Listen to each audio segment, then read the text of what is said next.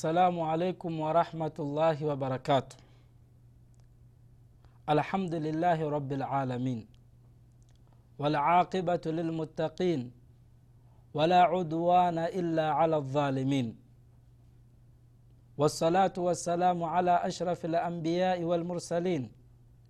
نبينا وحبيبنا محمد وعلى آله وصحابته أجمعين. وبعد ndugu zangu watazamaji watukufu na kukaribisha tena katika kipindi hiki kinachozungumzia habari za aljanna wannar habari za pepo na moto. Kama ulivyosikia katika kipindi kilichopita kuhusu sababu ambazo zinamfanya mtu kuingia katika moto. Kwa sababu moto watu hawaingizwi bure bure allah hamdhulumu mja wake. Allah hana ugomvi na mja wake. Kwa nini amwingize motoni? Ana shida gani allah subhanahu wataala naye ndio aliyemuumba? Allah hana shida yoyote. Isipokuwa ni kwa sababu ya makosa aliyoyafanya mwenyewe mwanadamu ndio amejisababishia yeye kuingia katika moto wa jahannam.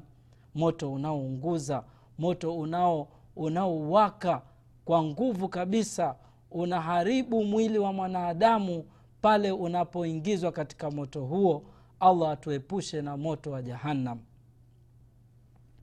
Ndugu yangu katika mfululizo huu wa kipindi hiki cha aljanna wanar kama kawaida tunakumbushana na tunaendelea kumbushana na allah ajalie ukumbusho huu uwe ni wenye kusaidia na uwe ni wenye kufuatwa na allah awe ajalie iwe ni sababu ikiwa kama kuna watu wameghafilika basi wazinduke waache yale waliokuwa wakiyafanya maovu na warudi katika yale mema ambayo yanamridhisha allah.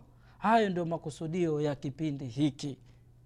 Kipindi hiki kimeletwa kwa ajili ya kukumbushana habari hizi kubwa. Habari hizi za moto habari za pepo ni mambo makubwa kwa sababu ndio, ndio mwisho kabisa wa mwanadamu. Mwisho wa mwanadamu ima ni peponi au ni motoni. Kwa hiyo tunamwomba allah subhanahu wa taala uwe mwisho wetu ni mzuri. Uwe ni mwisho ambao utakuwa khitamuhu miski mwisho wake unatoa harufu ya miski ambayo mwisho huo uwe ni wa kuingia peponi. Na atuepushe na mwisho ambao ni mbaya ambao utakuwa ni sababu ya kutuingiza sisi katika moto wa jahannam. Kama ulivyosikiliza katika sababu ya watu katika sababu zitakazoingiza watu motoni ikiwa kipindi kilichopita tumezungumzia kwamba ni kuacha kuswali na kuichelewesha swala kwa wakati wake.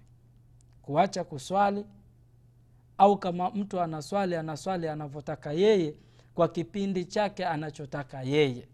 Yeye ndo anajipangia mwenyewe. Wakati allah ameshajipangia ashaipangia swala wakati wake alfajiri na wakati wake adhuhuri na wakati wake alasiri ana, ina wakati wake adhu, a, a, magharibi na isha zote zimewekewa wakati tena wakati ambao haumdhiki mwanadamu. Yaani wakati mzuri kabisa alfajiri ushaswali usiku kucha unapewa nafasi ya kwenda kuswali alfajiri shughulika kutwa nzima mchana kutwa nenda huku rudi adhuhuri ikija ingia msikitini. Dakika kumi swala zetu hazimalizi dakika kumi. Ukimaliza hapo endelea na mambo yako alasiri ikija ingia msikitini ukimaliza hapo unakuta magharibi imeshawekwa kabisa katika wakati jua limeshazama watu washapumzika wakiswali magharibi wanasubiri na isha wanaswali isha yao ni usingizi mpaka asubuhi. Ni kitu gani ambacho kinachokufanya ndugu yangu uzikusanye swala na wewe sio msafiri anayekusanya swala ni msafiri tu ndo aliopewa ruksa ya kukusanya swala. Asiyekuwa msafiri anatakiwa aswali swala kwa wakati wake na tena kwama ni mwanamme aswali kwa jamaa msikitini na wenzake asiswali peke yake peke yake.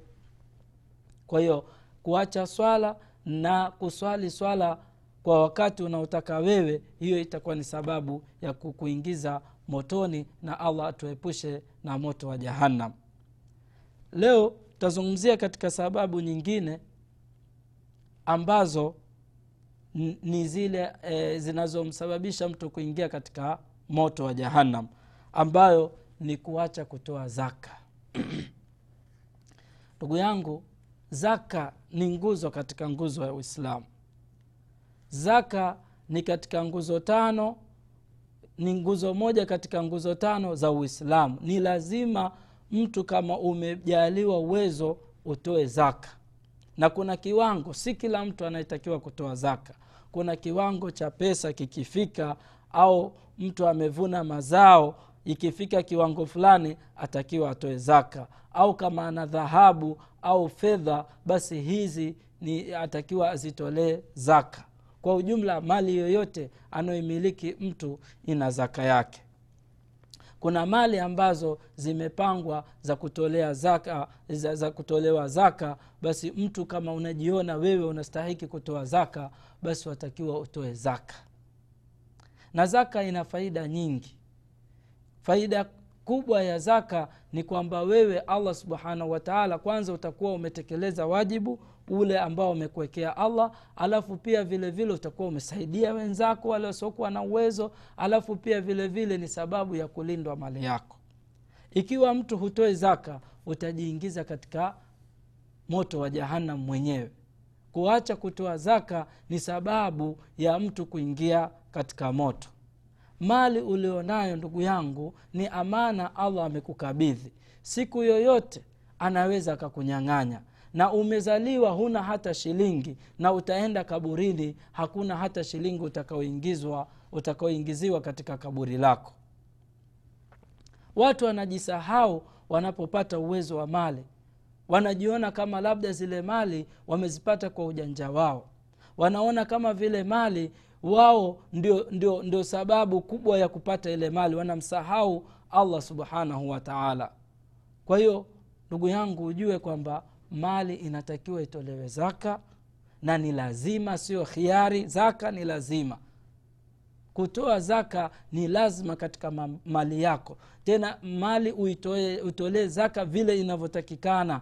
Kila mali ikifika kiwango fulani kuna kiwango fulani watakiwa utoe zaka. Usipotoa ujue ni haki hiyo umebaki nayo utakwenda kuilipa mbele ya allah subhanahu wataala alafu matokeo yake itakuwa wewe ni sababu ya kuingizwa katika moto. Allah subhanahu wataala anatuambia wala yahsabanna ladhina yabkhaluna bima atahum llahu min fadlih huwa khairan lahum bal huwa sharun lahum sayutawakuna ma bakhilu bihi yauma alqiyama. Allah subhanahu wataala anasema wala wasihisabie wale watu ambao wanazifanyia ubakhili mali zile walizokuwa nazo kwamba wataokoka. Wasihisabu wasi, wasi, wasi, wasi kwamba zile mali wanazozizuia wakawa hawazitoi kwa ajili ya zaka basi wakaona ni kheri kwa, kwa, kwa, kwa wao bali wajue hiyo ni shari wanajiwekea shari mbele ya allah subhanahu wataala wasifikiri kwamba wakiziweka ndo waona zaongezeka wanaona mtu akitoa zinapungua anaona ni kheri vile. Basi ukizuia zaka ya allah subhanahu wataala sio kheri ni shari. Bal huwa sharun lahum hiyo ni shari mtu anajiekea siku ya kiama sayutawakuna ma bakhilu bihi yauma alqiyama. Wale ambao wanaji, wana, wanafanya ubakhili na mali ya allah subhanahu wataala waliopewa basi zile mali itakuwa ni sababu ya kuadhibiwa nazo siku ya qiama zitabadilika zile mali zitakuwa ni adhabu. Wewe unaziweka hapa kila zikiwa nyingi basi ujue ukifika siku ya kiama kama huzitolei e, zaka zake basi adhabu itakuwa ni kubwa sana kama mtume salllah alih wa sallam alivyopiga mfano akasema wale watu wasiotoa zaka siku ya kiama zile pesa zao zitageuzwa au zile dhahabu zao na fedha zao zitageuzwa ziwe kama joka kubwa sana. Lile joka litakuwa linamzongazonga siku ya kiama linamwadhibu yule mtu mwenye mali na huku linamwambia ana maluka ana kanzuka. Mimi ndo zile mali zako ulizokuwa ukinie- ukinieka kule duniani. Sasa siku hiyo linamwadhibu lile jijoka linamwadhibu. Ndio maana allah subhanahu wataala anasema sayutawakuna ma bakhilu bihi yauma alqiyama. Wataadhibiwa na zile mali zao walizokuwa wakizifanyia ubakhili siku ya kiama ndugu yangu mwislamu ndugu yangu mtazamaji hizi pesa tunazoziweka sisi hapa duniani tunaziweka mabenki tunajaza. Au tena mtu anatafuta pesa za, za, za wizi pesa za dhulma mtu mmoja anaweza akawa na mamali mabilioni ya mapesa ameyaweka katika mabenki tofauti tofauti akifuatwa kutoa zaka atoa vijipesa pesa vidogo kudanganya danganya watu. Kumbe alikuwa anastahiki yeye atoe zaka mamilioni ya mapesa na hayatolei haitolei mali yake zaka. Kwa hiyo ujue unajiwekea uadui unajiwekea vita unajiwekea adhabu siku ya kiama sayutawakuna ma bakhilu bihi yauma alqiyama. Watakwenda kuadhibiwa nazo watu hizo wanazozifanyia ubakhili siku ya kiama usidhani allah subhanahu wataala atakuachia hivi hivi. Kama ulivyokuja wewe huna kitu umekuja hata nguo huna hapa duniani. Mwanadamu amekuja duniani nguo pia hana leo hii allah amekukirimu wewe akakupa mali akakujalia uwezo. Leo unafanya kibri unafuatwa na mtu masikini ana shida unamtukana unamrudisha unamwambia una, una, maneno mabaya au ukifuatwa kwa ajili ya zaka unaanza kuwa mkali na unaambia watu kwamba mii bwana nimepata shida sana kutafuta pesa hizi na nyinyi katafuteni za kwenu basi ujue aliokupa wewe ndio aliowanyima hawa mafukara. Hawa ni haki yao kwenye hiyo mali uliokuwa nayo wewe. Hizi ni haki za watu watakiwa uwape hapa duniani. Usipowapa hapa duniani watakwenda kukudai. Akhira ambapo utakuwa huna uwezo wa kuwalipa wewe. Ni, ma, ni haki za watu hizi. Toa zaka. Zaka ni tahara ya mali yako allah subhanahu wataala anasema waladhina yaknizuna aldhahaba walfidata wala yunfiqunaha fi sabili llahi fabashiruhum biadhabin alim. Wale ambao wanakusanya madhahabu na mafedha. Yani maana yake wanakusanya majimali tu wao kazi yao ni kukusanya. Wala yunfiqunaha fi sabilillahi wala hawazitoi mali zao kwa ajili ya allah subhanahu wataala fabashiruhum biadhabin alim wabashirie watu hawa adhabu kali. Waambie kwamba hawa watu siku ya kiama watapata adhabu kali ndugu yangu ikiwa ni mtu umejaliwa kupata mali na una uwezo basi usizuie mali za allah subhanahu wataala hizo sio mali zako. Allah subhanahu wataala anasema almalu mali mali ni mali yangu mimi. Wewe mwenyewe ni mali ya allah na allah amekupa hivi hizi mali sio zako. Usijibabaishe tu ukajiona wewe ni zako. Kama kweli ni zako hebu tuambie tukuingizie ngapi katika kaburi lako ukiondoka hapa tuja, tu, tuambie tukuwekee kwenye akaunti yako mabilioni mangapi kwenye kaburi uende nazo huko zikakusaidie. Hakuna hata mmoja ataweza kusema niingizie angalau shilingi katika kaburi langu. Sini zako hizi? Wewe sini zako unadai kwamba ni mali yako na unazionea una uchungu sana utaki kuzitoa? Basi hebu unaenda nazo zibebe lakini mtu mjanja ni yule anayehamisha akaunti ya duniani akaipeleka akhera. Kuna njia ya kuhamisha pesa ambayo hii pesa ya hapa duniani utaenda kuikuta huko akhera. Hutobeba wewe kwenye kaburi lako wala kwenye jeneza lako. Ni pale tu utakapoamua kuiingiza katika akaunti ya akhera basi hapo hapo allah anaibadilisha. Na njia ya kuiweka mali zako kwenye akaunti ya pesa ni kuzitolea zaka na sadaka hiyo ndio njia peke yake. Lakini ukiona ni ugomu unaona ugumu kuzitoa hizo mali hapa duniani wewe hizo sio zako. Na kwa ubaya na, na kitu kinachosikitisha zaidi mtu anakufa ameziacha pesa nyingi sana wanakuja kuzitumia mpaka wale maadui zake wasiokuwa marafiki zake aliokuwa hawapendi wanakuja kuzitumia zile pesa ambazo alikuwa yeye akizionea ugumu katika dunia hii ndugu yangu mwislamu kwenye kaburi kitakachokusaidia wewe ni amali yako sio pesa zako. Hizi pesa hapa ukishatolewa wewe ukishatiwa kwenye jeneza huna uhusiano nazo tena. Yule mke wako uliokuwa naye unamwona ni mzuri anakupotezea wakati anakufanya wewe mpaka ukawa unagombana na watu huendi msikitini hufanyi ibada basi yule tayari atakuja kuolewa na mtu mwingine yule. Watoto wako hawa utawaacha. Majumba yako haya utayaacha. Kwa hiyo bora zaidi zitolee mali za allah zaka. Kwa hiyo wale watu ambao wanaona ubakhili hawatoi mali ya allah subhanahu wataala kwa ajili ya allah basi allah subhanahu wataala anasema fabashiruhum biadhabin alim anasema yauma yuhma alaiha. Hizo mali siku ya kiama zitakwenda kuyayushwa. Fi nari jahannama. Fatukwa biha jibahuhum wa junubuhum wa dhuhuruhum. Zile mali ambazo mtu hazitolei zaka hapa duniani zitakwenda kubadilishwa zitakuwa kama uji uji wa moto. Kama vile chuma au ile dhahabu ikitiwa kwenye moto inavyoyayuka basi itakuwa ni uji uji wa moto. Kisha atabandikwa nao katika uso wake. Atabandikwa nao katika mgongo wake. Anachomwa na zile mali zake zinamwadhibu mwenyewe. Kwa hiyo fabashiruhum biadhabin alim.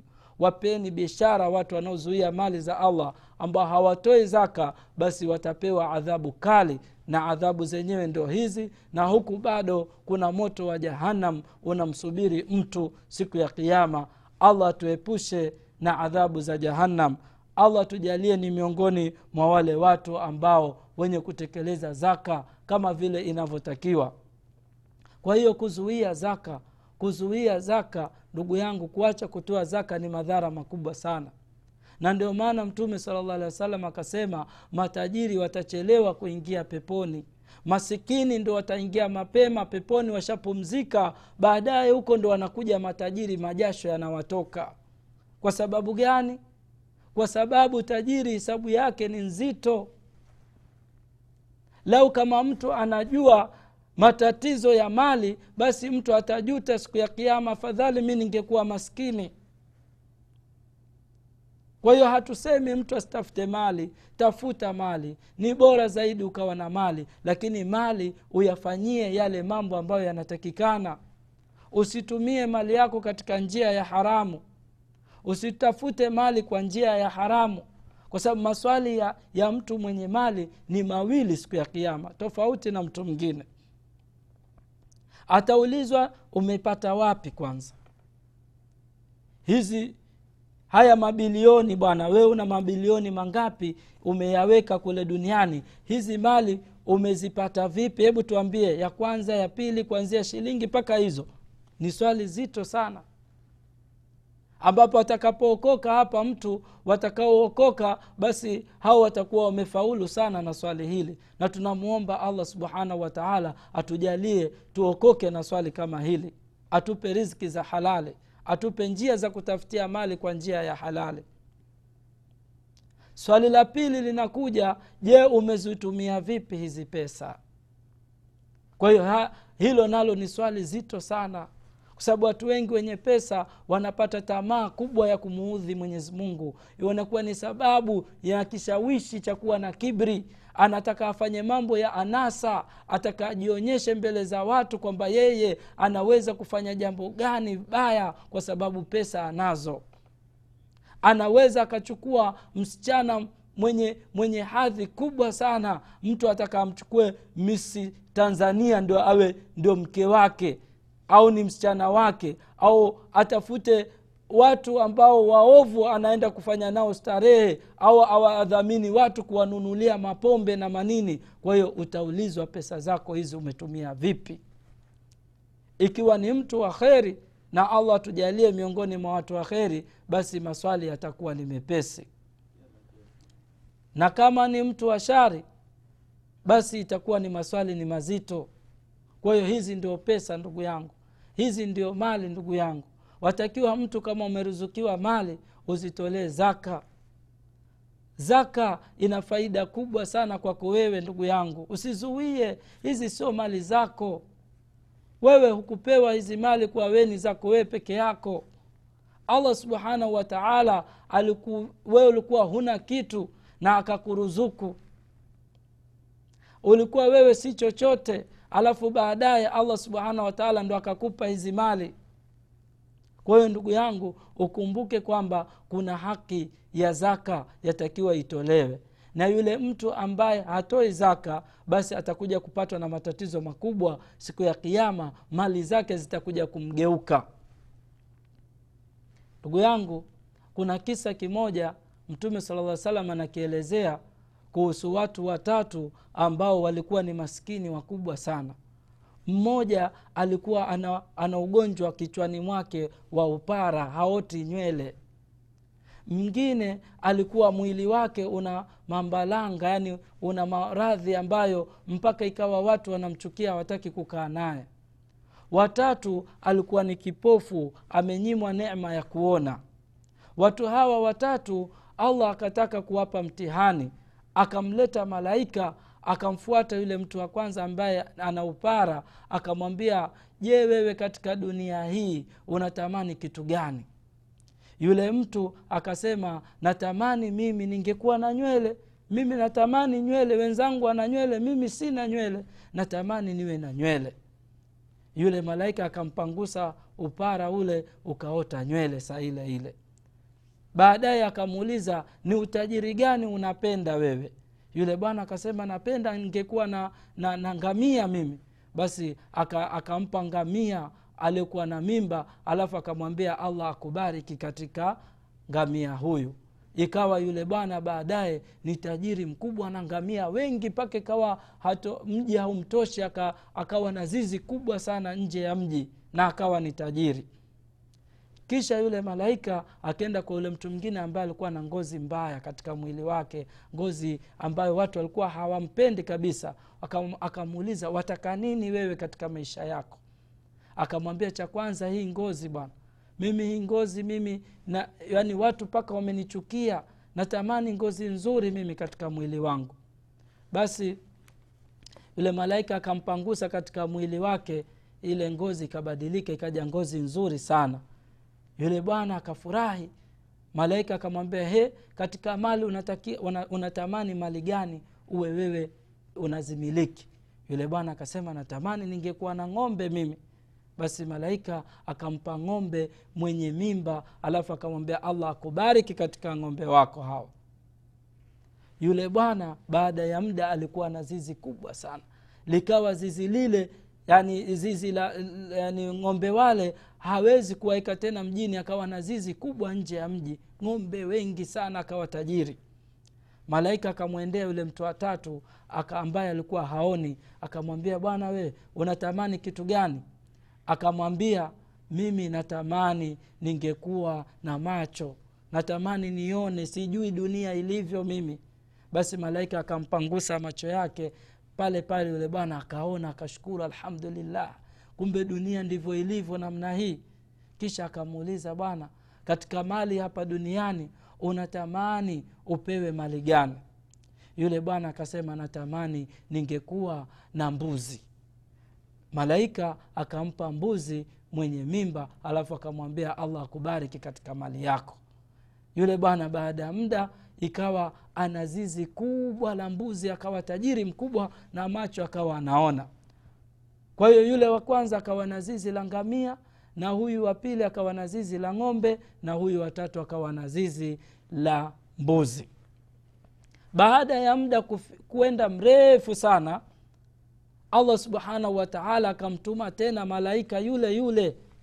Sasa kwenda kuwapima tena wale watu lakini kwa sura ambazo za mtu ambaye ana hali mbaya masikini mkubwa amechoka akaenda akawafuata tena wale watu akaanza na yule aliyekuwa na upara aoti nywele.